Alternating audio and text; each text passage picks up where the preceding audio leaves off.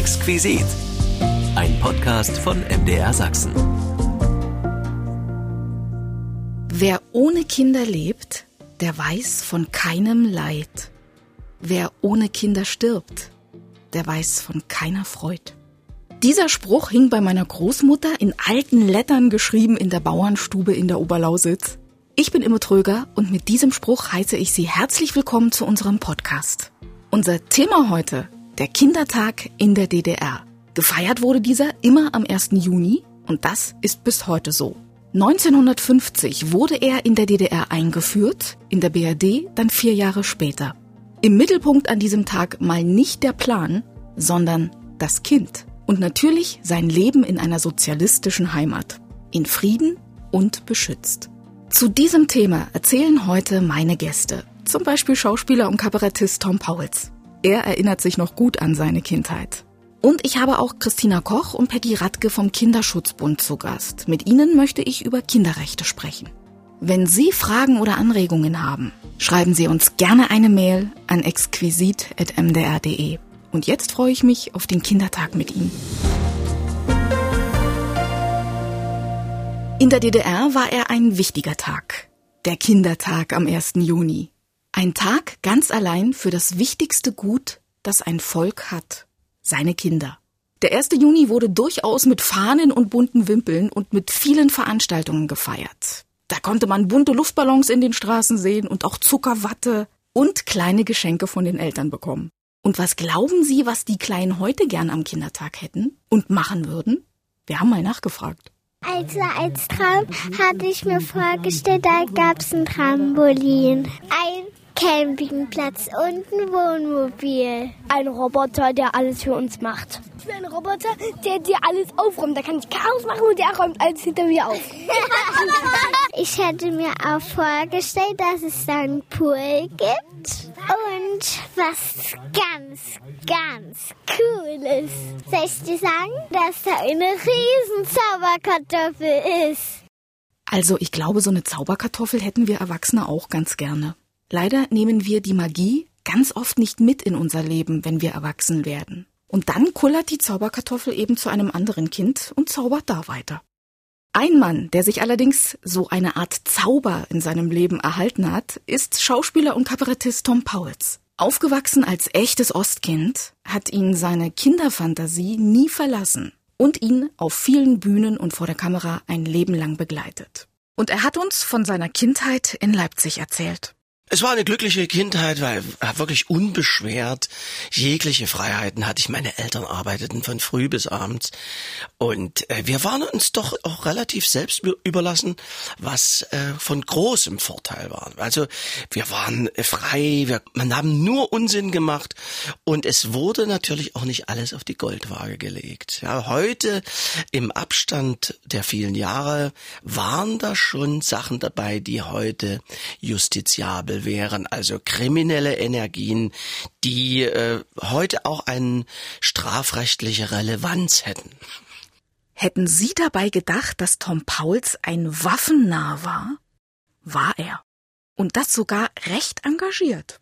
Ja klar, weil ähm, natürlich haben doch damals alle Waffen gehabt, insbesondere Luftgewehre, Luftpistolen von den Tschechen, äh, Luftgewehre, so fing das an. Und dann war ich auch ein Gräber, ein Ausgräber. Und wie man weiß, ist ja im Oktober 1813 die Völkerschlacht gewesen und da war ich absoluter Spezialist äh, in den Na napoleonischen Kriegen, gerade auf sächsischem Gebiet. Und dort sind wir als Kinder auch graben gegangen, auch in ausgetrockneten getrockneten Flussbetten in Dölitz zum Beispiel. Und da haben wir auch alte Munition und auch äh, Waffen gefunden, insbesondere Säbel und sowas alles. Und ähm, der Krieg war ja auch noch nicht so lange her.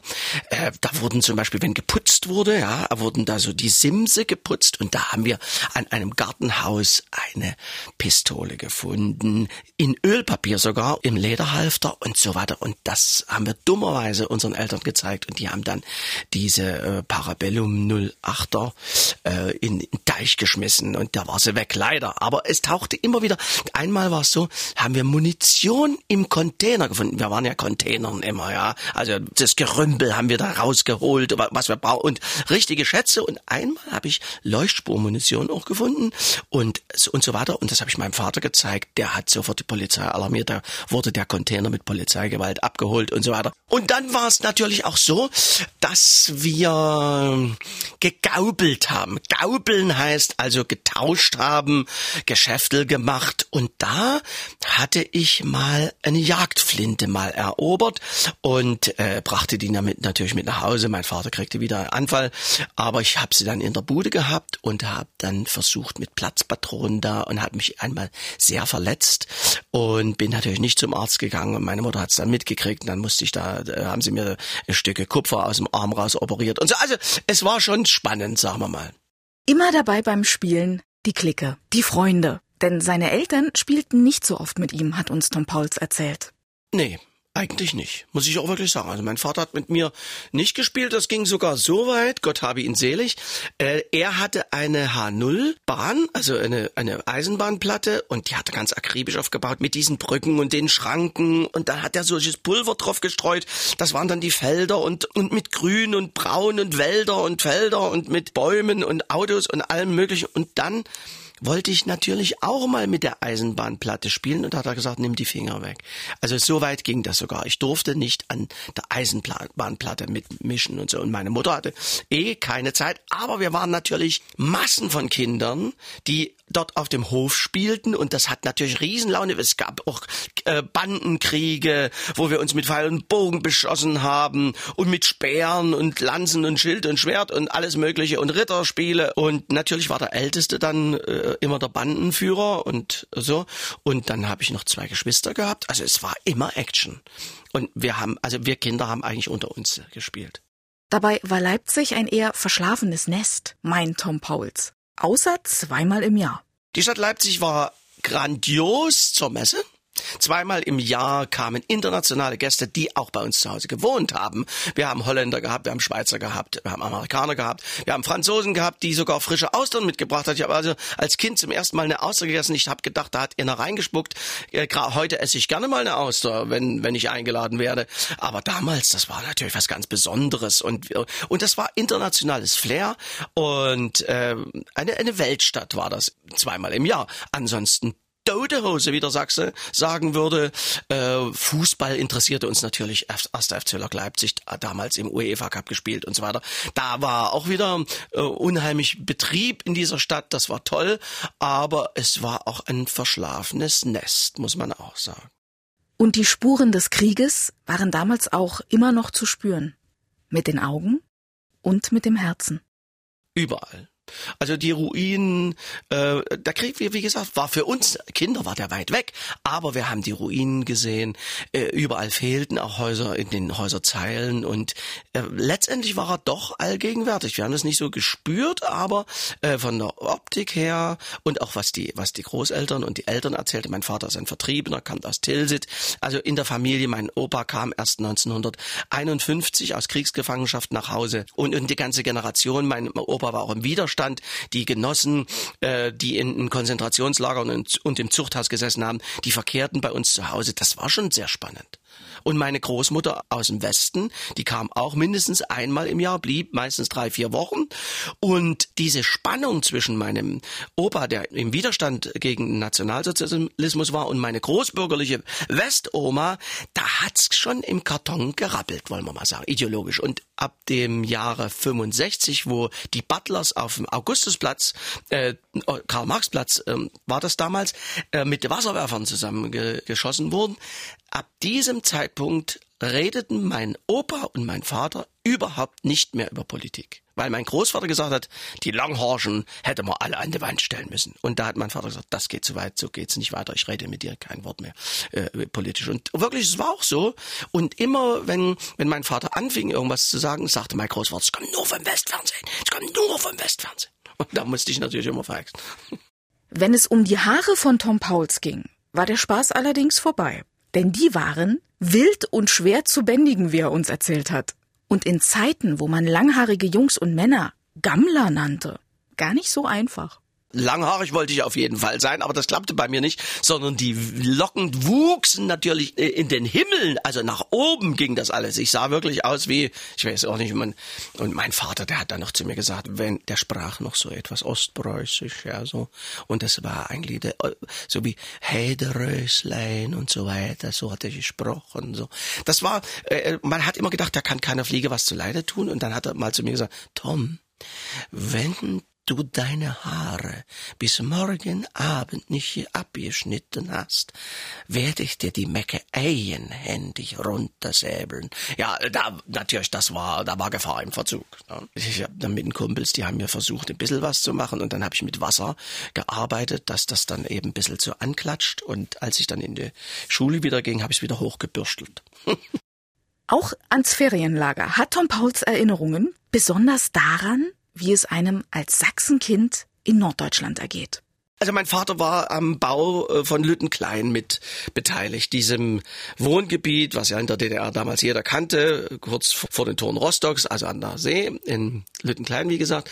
Und da gab es einen Ferienlagerplatz für mich und ich wusste aber nicht, dass das nur norddeutsche Kinder sind. Also die meisten waren aus Stralsund oder aus Rostock und ich bin dort hingekommen und war, war schon Sänger im Rundfunk Kinderchor. Ich war vielleicht, wie alt war ich gewesen sein? Zehn, zwölf oder so. Und, und da fragte der eine mich, wer bist du? Und ich, ich bin Dummy mit meiner hohen Stimme und sächsisch. Ne? Ich Tommy aus Leipzig und wer bist denn du? Und da war Stimmung in der Bude und da wollten die mich verkloppen. Ne? Und dann habe ich mir überlegt, ah, da habe ich äh, gleich erstmal eine auf die Schnauze gekriegt sozusagen.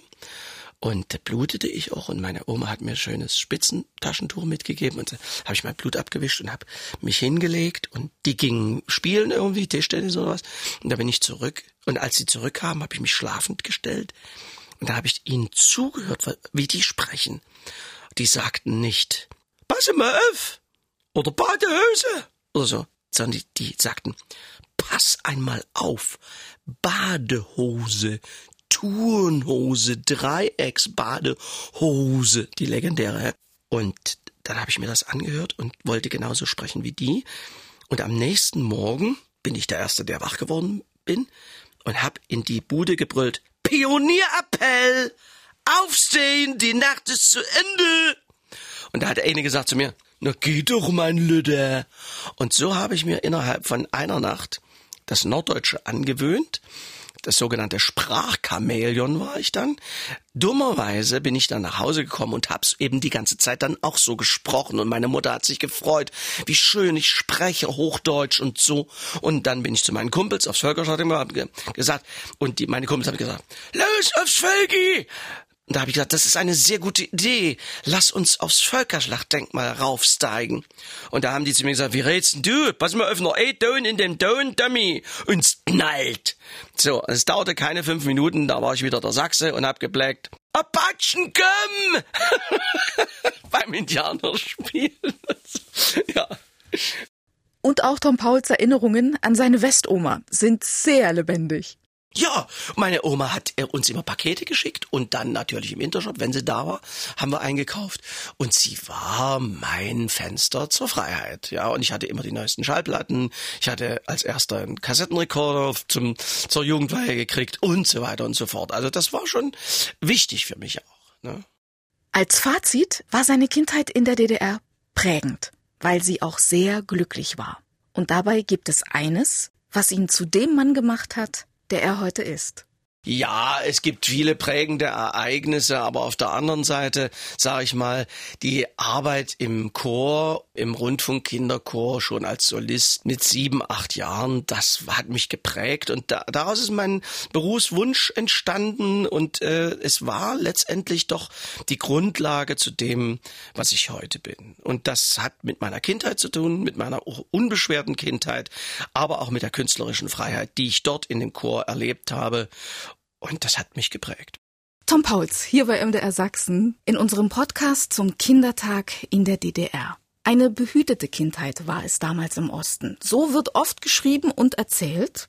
Vom Spielen nach Hause kommen, erst wenn's dunkel ist. Altstoffaktionen mit der Klasse. Schrott für Emmy, den rosaroten Zero-Elefanten. Kindheit in der DDR, das war für viele Gemeinschaft Das war durchaus auch einige Pflicht und auf jeden Fall ganz viel Spaß und Spiel. Nun sagt ein Sprichwort aber auch, um ein Kind zu erziehen, braucht es ein ganzes Dorf.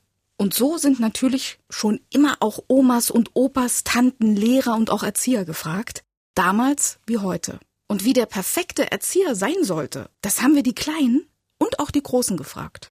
Lustig, ganz witzig. Freundlich, aber trotzdem auch bestimmt, dass die Kinder hören, was lernen und Spaß haben. Offen, für jeden Spaß zu haben. Und den Kindern was beibringen, was auch ähm, durchs Leben kommt, wenn sie arbeiten.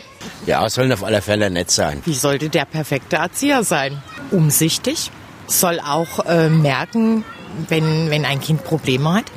Wie der Name Erzieher schon sagt, mit den Eltern zusammenarbeiten, das Kind erziehen zu wertvollen Menschen. Vielseitig interessiert und einfühlsam und ja, dass er entsprechend auf die Kinder halt auf eingehen kann humorvoll, witzig, ist immer hilfreich. Ich glaube, äh, Kindergärtner ist, ist, äh, ist kein Job, sondern ist halt einfach auch etwas, wozu man sich irgendwie berufen fühlen muss, damit das so funktioniert, wie es ist. Aber man muss halt irgendwo im Inneren auch ein bisschen Kind geblieben sein, damit man das so hinkriegt, wie es auch sein soll. Wähle einen Beruf, den du liebst und du wirst nie wieder arbeiten müssen. So hat es auch Friederike Eichler erlebt. Sie hat ihren Traumberuf, Erzieherin in den 70ern gelernt, wurde erst Krippenerzieherin durch ein Fachschulstudium, nach der Wende dann musste sie noch einmal den Erzieher der BRD machen und arbeitete später auch in einem Hort. Und sie erinnert sich auch sehr gern an ihre eigene Kindheit.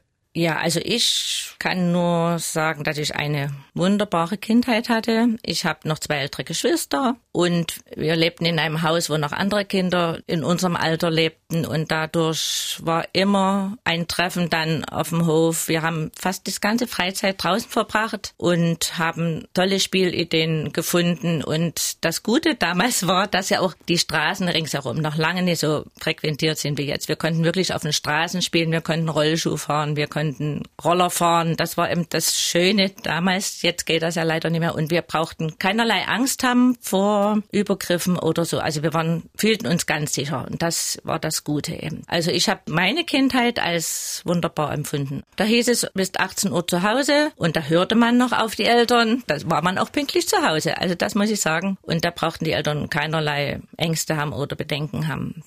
Den Traumberuf Erzieherin hat sie durch ihre Mutter entdeckt. Die war selbst Erzieherin. Sehr fundiert dabei die Ausbildung in der DDR. Die Ausbildung war eine sehr fundierte Ausbildung zu DDR-Zeiten, muss ich wirklich sagen. Krippenerzieher gehörten ja dem Gesundheitswesen an und der Kindergarten gehörte der Volksbildung an. Und meine Ausbildung in alle Bereiche konnte ich reinschauen und das habe ich mit keinem großen Problem da gemacht. Und wie gesagt, der Mittelpunkt waren immer die Kinder. Also bei Kindern ist ja nie was vorprogrammiert. Und immer diese Vorfreude, was wird heute passieren, werden wir heute wieder schöne Sachen machen. Also es war keine alltägliche Beweglichkeit zwar immer wieder jeden Tag neu. Es war auch eine Herausforderung, muss ich sagen, körperlich, aber auch psychisch, also Lautstärke und hintereinander wegarbeiten zu Stoßzeiten. Aber ich habe es nie bereut und habe auch nie Probleme gehabt, muss ich sagen. Und dann hat sie uns von ihrem Arbeitsalltag in der DDR erzählt.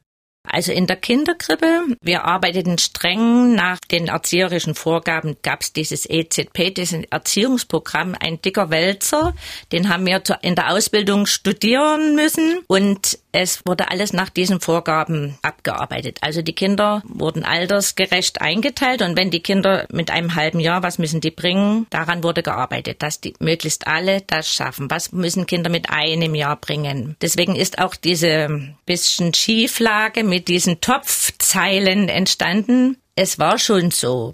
Ich bin ehrlich. Es saßen dann die ganzen Kinder auf den Töpfen. Aber es hat eigentlich keinem geschadet. Also die Kinder natürlich, die schlau oder die geweint haben, wurden natürlich als Erste runtergenommen. Und die armen Schlucker, die, die geduldig gewartet haben, die waren schon letzten. Wir waren ja teilweise 18 Kinder in so einer Gruppe. Es gab schon Zeiten, da mussten die auch mal eine Weile auf dem Topf sitzen. Aber ich muss sagen, die Kinder wurden wirklich schneller sauber, sagt man, oder trocken. Und das ist auch eine Kopfsache, eine Routinesache, die die Kinder auch verinnerlichen. Ich habe jetzt überhaupt keinen negativen Blick darauf. Also man hat schon das Möglichste getan. Aber diese ganze Individualität der Kinder, diese Entwicklungsstände, die gab es eben damals noch nicht so. Es wurde einheitlich abgearbeitet sozusagen. Nach diesen Vorgaben, das muss jetzt passieren und so weiter. Das war so der Alltag in der DDR sozusagen. Dabei wurde großes Augenmerk auf die Eigenständigkeit gelegt, sagt Krippenerzieherin Friederike Eichler.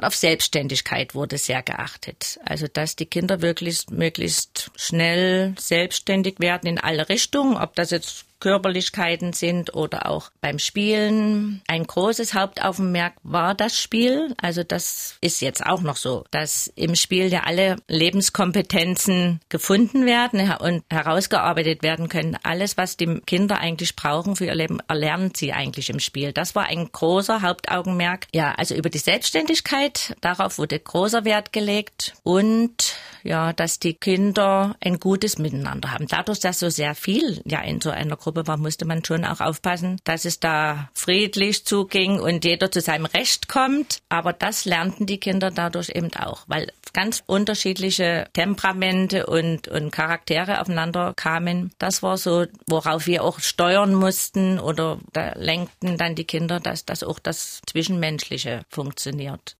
Die sozialistische Färbung sei dabei erst etwas später dazugekommen. Also ich muss sagen, in der Krippe eher weniger. Das betraf eher die Erwachsenen, die dann eingebunden waren in verschiedene Organisationen. Es gab natürlich den Kindertag, der wurde dann schon ausgeschmückt, auch mit politischen Slogans oder so. Vor allem die Fest und Feiern, aber das Politische so selber in Kinderkrippe war kaum. Das ging dann erst im Kindergarten so los, wo man dann auch Patenschaften fand und so weiter, wo man da, wo der Kopf eben auch mitspielen konnte, der das schon verstand. Das war in Krippe nicht ganz so. Nach der Wende hat sich dann so einiges geändert. Ich muss sagen, das hat sich aber erst in den letzten vielleicht zehn Jahren so entwickelt, dass die Kinder sehr individuell geworden sind. Das liegt aber oft auch am Elternhaus. Die Möglichkeiten sind eben jetzt da. Früher gab es auch nicht diese ganze Technik, dieses Spielzeug, was es jetzt gibt. Und die Medien, die ja jetzt in allen Möglichkeiten da sind, die bringen das auch mit sich. Die Kinder sind eben sehr individuell. Das ist auch richtig so. Nach der Wende in diesem sächsischen Bildungsplan, der jetzt unsere Grundlage ist, das ist die Überschrift über allem. Und das muss jetzt gefördert werden. Und das versuchen wir auch jetzt. Also jedes Kind ist wirklich so zu nehmen, wie es ist und zu fördern. Und das bringt große Herausforderungen mit, aber man sieht auch Erfolge. Und das Zweite ist das Mitspracherecht der Eltern ja jetzt groß ist. Wir erziehen die Kinder der Eltern, die ja ihre Kinder bei uns abgeben. Und dass die Eltern natürlich das letzte Wort haben, das müssen wir verinnerlichen, das machen wir auch. Und wir müssen auch jetzt Transparenz bieten in allen Möglichkeiten, dass die Eltern wissen, was ist an dem Tag heute passiert.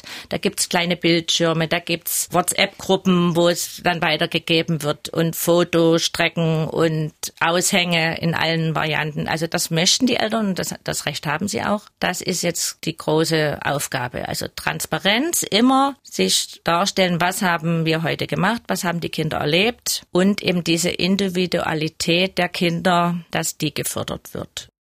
Und wo wird mehr erzogen heute? Zu Hause oder im Kindergarten? Hand aufs Herz. Soll ich eine ehrliche Antwort ja. geben? Dann würde ich schon sagen in der Kita, weil wir erleben das ja sehr oft. Wenn die Eltern in der Tür stehen, auch wie die Kinder sich verändern und wie die Eltern auch auf die Kinder zugehen, dann wenn sie ihre Kinder holen. Und das gibt mir manchmal zu denken. Und eigentlich muss ich immer sagen, die Eltern machen sich selber schwer, wenn sie auch alles, die Kinder dürfen ja alles und lassen vieles durchgehen. Uns wird alles ausdiskutiert. Und in unseren Weiterbildungen hören wir eigentlich immer, es ist eine Konsequenz nötig. Grenzen setzen, aber jetzt nicht durchsetzen, aber Grenzen setzen. Ich glaube, da macht man sich vieles eigentlich einfach. Und die Kinder fordern das auch. Die möchten gerne auch wissen, jetzt, so weit kann ich gehen, aber nie weiter. Vielfach sind sie in Unsicherheit und dadurch provozieren oder ähm, zeigen die solche Reaktionen. Das wird uns auch wieder in den Weiterbildungen gesagt, dass die Kinder das auch brauchen und auch einfordern sich. Im Herbst geht Friederike Eichler in den Ruhestand. Die schönen Momente aber ihres Traumberufs werden bleiben. In den letzten Jahren ist es für mich immer sehr berührend gewesen, wenn meine, ich bin ja nur 45 Jahre im Dienst, wenn meine kleinen Krippenkinder als Eltern wiederkommen und ihre eigenen Kinder bringen. Das ist immer ein Wahnsinn, muss ich sagen. Das ist toll und man sieht, was aus den Kindern geworden ist. Da sagt man manchmal, ach, ich möchte mal wissen, was aus dem und dem mal wird. Und das ist eine wunderbare Sache und vor allen Dingen, wenn ich auch auf der Straße angesprochen werde von großen Männern, jungen Männern, hallo Frau Eichler, ich muss erst mal gucken. Also das ist jetzt noch nach zig Jahren werde ich noch angesprochen. Hallo, und dann spricht man ein paar Sätze und man freut sich wirklich und das ist toll. Deswegen habe ich diesen Beruf auch gemacht und gerne gemacht und das ist so für mich immer sehr schön zu sehen. Auch ja, dieser Kindermund, wenn die Kinder so lustige Sachen raushauen, sagt man immer, hätte man eigentlich mal ein Buch führen müssen, das aufzuheben. Das ist wirklich, es gab keinen Tag, wo man herzlich über Kinder lachen konnte. Ja, auch diese körperliche Nähe, die sie dann immer suchen, das ist so was Schönes. Friederike Eichler, eine Erzieherin, ein fester Halt und eine Wegbegleiterin aus ganzer Liebe für die Kinder. Im Gespräch mit MDR Sachsen. Der Kindertag am 1. Juni. Groß gefeiert in der DDR. Sogar Glückwunschkarten von der Patenbrigade gab es da. Und über 145 Länder taten und tun es der DDR gleich. Sie feiern diesen Tag mit dem gleichen Anliegen wie alle. Dem Blick auf die Kinder, auf ein sorgenfreies Leben für sie, auf ihre Rechte und ihre Zukunft und um die Kinder zu ehren an diesem Tag. Und wenn wir über den Kindertag reden, dann müssen wir auch sehen, dass es noch viel Arbeit gibt, besonders bei den Rechten und dem Schutz von Kindern.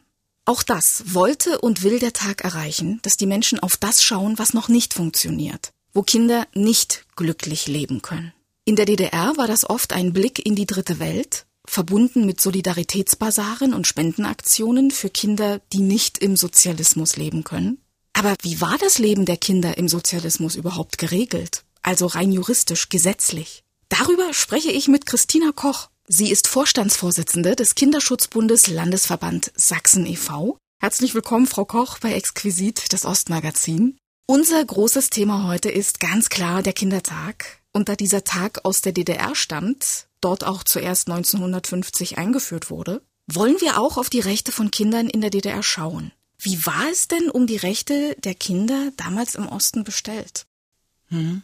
Das ist eine interessante Frage. Wenn ich die Kinderrechte heute sehe und äh, mit denen in der DDR vergleiche, dann kann man pro forma sagen, ja, die Kinder und auch die Jugendlichen hatten uneingeschränkte Rechte. Aber diese Rechte wurden letztendlich untergeordnet der sozialistischen Ideologie.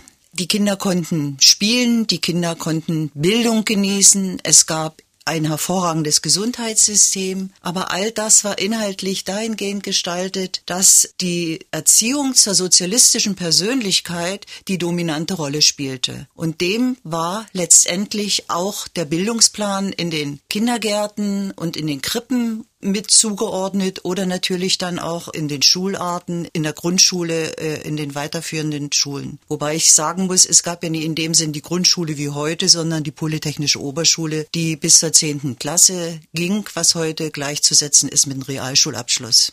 Wie sahen denn die Rechte im Einzelnen genau aus? Gab es da Verankerungen, dass man sagt, das Recht auf Bildung zum Beispiel, das Recht auf hm, so konkret ist das nicht formuliert gewesen. Mhm. Es stand also nicht im Bildungsgesetz äh, das Recht auf Bildung oder auch in den Kindergärten oder in den Kinderkrippen, sondern es gab den Lehrplan für die Kindergärten und der Lehrplan gestaltete sich dahingehend, dass die einzelnen Bereiche, also sprich Spiel oder äh, die Natur kennenlernen, die Umwelt kennenlernen, die Umwelt kennenlernen, das war alles ausgerichtet im Kindergarten schon auf, die, auf den kollektiven Zusammenhalt. Und dahingehend waren die Inhalte auch gestaltet. Also es gab nicht explizit das Recht auf Bildung. Es konnte jedes Kind gebildet werden und erzogen werden, aber das wurde dann alles eingepackt in einen großen ja, Auftrag, sage ich jetzt mal, seitens der Volkskammer Wobei ich sagen muss, bereits 1949 wurde äh, die Prügelstrafe in der DDR abgeschafft.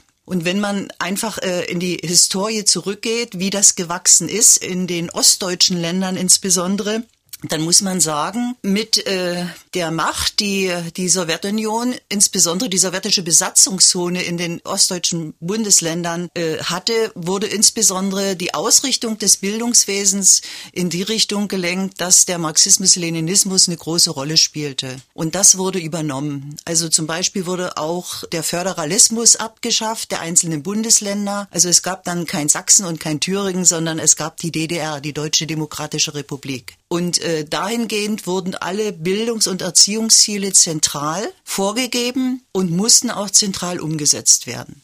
Das heißt, es bestand für jedes Kind schon das Recht auf Bildung, es bestand das Recht, dass es gesund aufwächst, dass es nicht mit Aggression auseinandergesetzt wird und, und, und. Das gab es schon, aber es wurde nicht explizit als Recht, so wie es die UN-Kinderrechtskonvention 1992, die ja von der Bundesrepublik dann anerkannt wurde, das gab es nicht. Wobei ich sagen muss, das ist auch nochmal interessant, weil die äh, UN-Kinderrechtskonvention, die 1992 äh, von der Bundesrepublik anerkannt wurde und mitgetragen wurde, die wurde bereits in der DDR schon noch in den letzten Tagen der DDR wurde die 1990 noch mit unterzeichnet. Das ist auch interessant.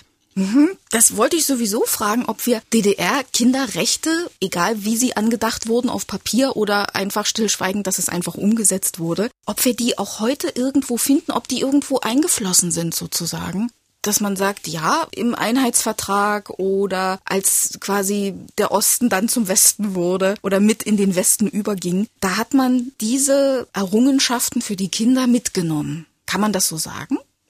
Ich würde sagen, ja, das kann man durchaus sagen. Sonst hätte ja in den letzten Tagen der DDR hätte die Regierung äh, wahrscheinlich 1990 die UN-Kinderrechtskonvention äh, mit unterschrieben. Also ich denke mal, schon 1950 zum Beispiel beschloss auch äh, die Volkskammer der DDR das Gesetz über Mutter- und Kinderschutz. Also der Schutz des Kindes spielte in der DDR auch eine große Rolle. Und man war auch wirklich bestrebt, den Kinderschutz durchzusetzen. Also den Kindern auch alles zu geben, was sie brauchen. Dass sie normal in ihren Familien aufwachsen, dass sie ganz normal äh, in die Kinderkrippe gehen. Gerade auch dieser Mutterschutz spielte eine dominante Rolle, der Bereich Mutter- und Frauenrechte nochmal insbesondere, insbesondere auch für Alleinerziehende. Also da wurde alles gemacht, damit die Kinder wohlbehalten ganz einfach auch ihr Spiel oder ihre Bildung wahrnehmen konnten. Also das war schon gegeben und ich denke, die Kinderrechte, so wie sie heute formuliert sind, äh, die waren in der DDR auch gegeben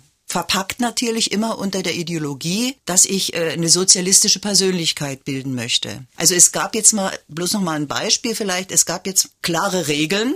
Zum Beispiel in den Kindergärten, die Kinder, wenn sie schlafen mussten, es gab ganz konkrete Zeiten, es gab aber keine freiheitliche Meinungsäußerung. Also es wurde der Ideologie untergeordnet letztendlich. Also ich konnte nicht sagen, ich will heute nicht schlafen, ich mache heute keinen Mittagsschlaf oder Kinder schlafen vielleicht nicht und ich suche eine andere Möglichkeit, um wach zu bleiben. Man musste schlafen. Oder in den Kinderkrippen, man musste um die und die Zeit auf das Töpfchen gesetzt werden und, und, und. Ne? Also das war immer so dieser Balanceakt in diesem Bereich, äh, dass man sagt, ja, das Recht der Kinder auf Bildung, auf freie Entfaltung, auf Spiel, aber immer mit der Prämisse im Sinne der sozialistischen Persönlichkeitsbildung. Und dieses breite Spektrum des Lebens wurde dann aber auch dahingehend abgebildet. Also wenn ich sage zum Beispiel 90 Prozent der Kinder besuchten zu DDR-Zeiten die Kinderkrippe oder den Kindergarten. Und das war ja schon eine tolle Sache. Oder insbesondere auch familienreiche Kinder, Familien wurden unterstützt oder auch alleinerziehende Mütter. Also da wurde alles dafür getan. Und die Kinder konnten auch frei spielen, aber dann auch sehr gelenkt wiederum spielen. Also das war immer so dieser Balanceakt. Wo hatte denn die DDR möglicherweise vielleicht auch Schwachstellen bei den Kinderrechten? Also ich würde sagen, es war alles so durchorganisiert, dass ich jetzt eine Schwachstelle in dem Moment überhaupt nicht sehe. Die einzige mhm. Schwachstelle, die es wirklich gab, war die persönliche Entfaltung, die individuelle Entfaltung jedes einzelnen Kindes. Also man würde in ein Schema gedrängt und gepresst, das man zu erfüllen hatte. Und diejenigen, und da gab es durchaus auch Familien, äh, Kirche und Staat wurden getrennt und oftmals waren es auch die Kinder der Pfarrer und so weiter, ne, äh, die dieses System so nicht mitgemacht haben in der Umsetzung, die wurden natürlich isoliert und äh, konnten an vielen Aktivitäten, es waren ja viele Aktivitäten, die geprägt waren dann auch in der Schule durch die Pionierorganisation. Bist du jetzt nicht in die Pioniere eingetreten, dann konntest du auch die Veranstaltungen nicht mitmachen. Also die gesellschaftlichen Veranstaltungen, aber auch genauso basteln und, und, und. Also man konnte ausgeschlossen werden aus diesem Bereich. Und das denke ich, das war eine große Schwachstelle, weil ich sage, diese Ideologisierung, die war eigentlich immer und überall dominant und ging natürlich dann auch bis in die Familie. Und wenn Familien äh, sich eine gegenteilige Meinung gearbeitet haben und gesagt haben, also mein Kind, das tritt nicht in die Pionierorganisation ein, mein Kind wird nicht FDJler und, und, und, dann war man schon ein Stück weit diskriminiert. Und das hatte auch Auswirkungen auf den Bildungsweg teilweise, weil äh, vielen dann auch verwehrt wurde, äh, nach der zehnten Klasse noch das Abitur abzulegen, ans Gymnasium zu gehen. Also das war eine Schwachstelle, weil die Ideologie dominierte. Und äh, diese freie Entfaltung jedes Einzelnen und auch die Entwicklung des freien Willens, der wurde mit diesem ganzen Erziehungs- und Bildungssystem äh, versucht zu unterdrücken. Was hätte man Ihrer Meinung nach denn vielleicht noch verankern können bei den Kinderrechten? So ein bisschen könnte ich mir vorstellen, ähnlich, wo Sie jetzt die Schwachstelle benannt haben, dass Sie sagen, ja genau das wäre gut gewesen, zu sagen, ein bisschen mehr Individualität. Oder wo würden Sie sagen, das hätte man noch gebraucht? Ich überlege, was hätte man noch gebraucht? Ich, ich, ich sage jetzt mal dadurch, dass das von 45 äh, nach oben hin dann immer weiter gewachsen ist und auch teilweise wieder reformiert wurde, aber im Sinne auch immer dieser Ideologie, ich, ich hacke da immer zu wieder drum rum, äh, war es kaum möglich, irgendwas anderes zu machen, weil wenn sie dort in Außenseiter waren und gewollt hätten, dass ihr Kind mal angenommen nicht diesen äh, strengen Reglement im Kindergarten unterworfen wird, also ich wäre um die und die Zeit gewickelt und der Erfolg erfolgt auch keine Ansprache des Kindes. Das Kind wird halt gewickelt. Oder in den Kindergärten heute sprechen wir über die Arbeit, wo eure Eltern arbeiten, über den Betrieb. Und wenn ein Kind gesagt hätte, nee, ich möchte das nie, dann wäre das aber mit Macht auch dazu gezwungen worden. Also ich sage jetzt mal, das Kinderrecht, also der Wille der Kinder ist eigentlich der freie Wille der Kinder auch in ihrer Entwicklung, sich selbst auszuprobieren, selbstständig zu werden und so weiter. Der wurde aus meiner Sicht eigentlich gebrochen. Und so, dass ich eigentlich keine Alternative sehe, wo hätte man was anders machen können.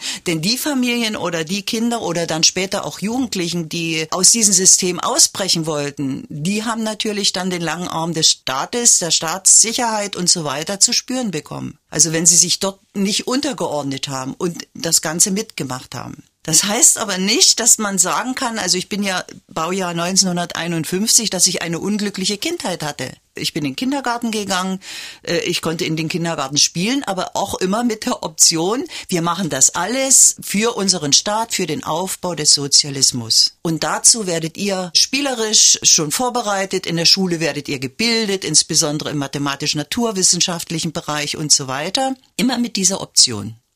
Was ist vielleicht ein Gesetz, ein Ding, ein Recht, das Sie heute auch gerne noch sehen würden, was vielleicht verloren gegangen ist aus DDR-Zeiten, wo Sie vielleicht sagen, Mensch, der Ansatz war schön, könnten wir wieder gebrauchen. Mhm. Gibt's da sowas? Also dieses kollektive Miteinander und die Solidarität untereinander, die war schon groß. Also wir Kinder sind nicht einzeln aufgewachsen, sondern wir waren im Kollektiv. Wir haben auf der Straße zusammengespielt, wir haben aus wenigen, was wir hatten, äh, haben wir trotzdem was gemacht, wir hatten unseren Spaß. Also ich sage jetzt mal, diese Kollegialität, dieses gemeinsame Miteinander und es gab auch nicht dieses große egoistische Denken untereinander. Wobei ich sage, das wird meist heute vielleicht auch viel von den Eltern impliziert, weniger von den Kindern, die gemeinsam spielen. Aber ja, dieses kollegiale Miteinander. Das ist ein schönes Fazit. Frau Koch, vielen Dank für die Einblicke in die Kinderrechte in der DDR und dass Sie uns erzählt haben davon. Vielen, vielen Dank. Und ich möchte auch mit Peggy Radke vom Kinderschutzbund sprechen. Mit ihr rede ich über Kinderrechte heute. Frau Radke, willkommen beim MDR Sachsenradio. Wir wollen über Kinderrechte reden. Die DDR war damit schon ganz gut aufgestellt, haben wir gelernt. Wie ist das heute? Wie weit sind wir mit den Kinderrechten? Ich denke, wir haben in Deutschland und Sachsen auch einen guten Weg bereits geschafft. Aber trotzdem sage ich mir immer wieder, noch ein bisschen Luft nach oben ist da auf jeden Fall noch. Ich denke da zum Beispiel an Kinderrechte ins Grundgesetz. Das wäre schön, wenn wir das noch schaffen würden. Die Kindergrundsicherung wäre sowas, was total wichtig wäre, wenn die kommen würde. Und eben auch die gelebten Kinderrechte in Einrichtungen, von, in denen Kindern leben. Wäre gut, wenn die funktionieren würden, wenn wir die noch besser verankern würden. Sie waren ja gleich ganz begeistert, als Sie gehört haben, dass wir über Kinderrechte reden ja. wollen. Was ist Ihnen denn persönlich vielleicht sehr wichtig oder mit am wichtigsten, wenn wir darüber reden? Mir ist immer wichtig, dass äh, Kinderrechte nicht nur auf das Recht auf Beteiligung runtergeschraubt werden, sondern es gibt so viele verschiedene. Wir haben 54 Artikel in der UN-Kinderrechtskonvention und dass man auch wirklich auf alle schaut. Zum Beispiel mein Lieblingskinderrecht ist das Recht auf Ruhe und Erholung ist sowas. Ne? Wo haben wir das heute noch verankert? Oder auch das Recht auf Gleichheit. Was heißt das eigentlich? Wie setzen wir es konkret um? Und ja, das sind so verschiedene Dinge, wo ich mir immer denke, ähm, häufig werden die Kinderrechte so auf, ja, wir müssen Kinder Kinderbeteiligung runtergeschraubt. Aber nein, es heißt eben auch, Kinder zu fördern, zu schützen und Kinderrechte anzuerkennen und Kinder auch mitzunehmen. Kindern ihre Kinderrechte erklären und sie darauf hinweisen, was heißt das ganz konkret für dich und für deine Einrichtung, in der du bist, ob das jetzt Kindergarten oder Schule oder Jugendclub ist. Welche Kinderrechte sind denn derzeit aktiv, sage ich mal? So nenne ich das mal. Was haben wir denn schon erreicht oder was haben Sie schon erreicht? Menschen, die sich dafür engagieren. Also ich denke, wir haben ganz, ganz viel erreicht. Letztes Jahr erst äh, ist ins Gesetz gekommen, dass jede Einrichtung der Kinder- und Jugendhilfe ein Schutzkonzept haben muss. Ein Konzept zum Schutz vor Gewalt. Das ist ein riesiger Sprung, den es da gemacht hat. Wir freuen uns total darüber, dass jetzt endlich jede Einrichtung sich Gedanken über Beteiligung, Beschwerde, Präventionsangebote machen muss. Das ist ein großer Schritt, der da gegangen wurde und wir sind sehr, sehr glücklich, dass das gekommen ist und dass sich da jetzt ganz, ganz viele Einrichtungen auf den Weg machen. Und ich darf verraten, ihre Augen strahlen. ja, das ist auch wichtig. Also es ist, es ist etwas ganz Tolles, wenn man mitbekommt, dass der Schutz von, von Kindern so verankert wird. Gerade bei so einem wichtigen Thema, denke ich mal, ist aber auch ständig Bewegung da. Da passieren ähm, Veränderungen, Entwicklungen, Fortschritte. Was sind, letztes Jahr haben wir schon gehört, haben Sie errungen was sind denn vielleicht gerade so im Moment die Dinge, wo Sie gerade dran sind, wo Sie sagen, da wollen wir jetzt den nächsten Sieg haben? Den nächsten Sieg ist auf jeden Fall die Absenkung des Wahlalters. Das wäre was, ne, ganz klar Artikel 3 der UN-Kinderrechtskonvention sagt, alle Kinder müssen in jeglichen Belangen, die sie betreffen, beteiligt werden. Und das heißt für uns ganz klar Wahlrecht ab 16. Der Kinderschutzbund fordert sogar das Wahlrecht ab 14 Jahre. Kinder müssen beteiligt werden und gerade wenn es um Demokratieförderung geht, brauchen sie die Heranführung daran, was es heißt, ja, beteiligt an bestimmten Dingen zu werden und eben auch versuchen, in, in demokratiefördernden Projekten schon auch zu sagen, was heißt das eigentlich für mich später? Ne? Und was heißt das für jetzt? Wo kann ich mich gut einbringen und wie kann ich mich da gut beteiligen? Mhm. Wo haben wir denn noch Nachholbedarf? Was muss sich denn unbedingt noch ändern? Ich denke, den großen Nachholbedarf haben wir auch in der Corona-Zeit gemerkt. Das waren einfach die Dinge, wo überhaupt nicht auf Kinder geschaut wurde, wo ganz schlimm äh, Spielplätze, Schulen, plötzlich alle Orte, wo Kinder versammelt waren, geschlossen wurden und Kinder eben nicht gefragt wurden und auch nicht beteiligt wurden. In keinen Verordnungen gab es Gremien, in denen Kinder mit äh, dabei waren und gesagt haben, das geht so nicht. Ähm, ich denke, da hat uns die Corona-Zeit auch einiges gelehrt, dass wir mehr und aktiver Kinder in ihre Interessen und ihre Dinge, die sie betreffen, mit einbeziehen müssen. Hm. Wenn Dinge noch scheitern, woran scheitern denn Dinge? Das ist eine gute Frage. Manchmal denke ich mir so, vielleicht ist es auch politisch nicht so ganz gewollt oder auch in Verwaltungen. Wir haben die Gesetze, wo es wohl ganz tolle Landkreise das schon schaffen, Kinderbeteiligung zu leben, wenn es um Schulbauten geht, um Spielplätze, die gebaut werden, wo wirklich auch die Entscheidung von Kindern mitgetragen werden. Und leider ist es in manchen Dingen immer noch nicht ganz da. Dass, ich zitiere es gern nochmal, Artikel 3 sagt, alle Entscheidungen, die Kinder betreffen, müssen sie auch äh, gehört werden und ihre, das Kindeswohl dienliche Wohl muss im Vordergrund stehen. Können wir normale Menschen, sag ich mal, die wir jetzt nicht beruflich da uns einbringen können, auch etwas für Kinderrechte tun oder auch für Kinderschutz? Können wir was dazu beitragen? Jeder Einzelne. Jeder Einzelne kann was für die Kinderrechte heutzutage tun. Und das ist schon allein Kinder zu informieren darüber. Du hast das Recht, niemand darf dir wehtun, dein Körper gehört dir. So die Präventionsbotschaften nenne ich sie auch immer gerne. Ne?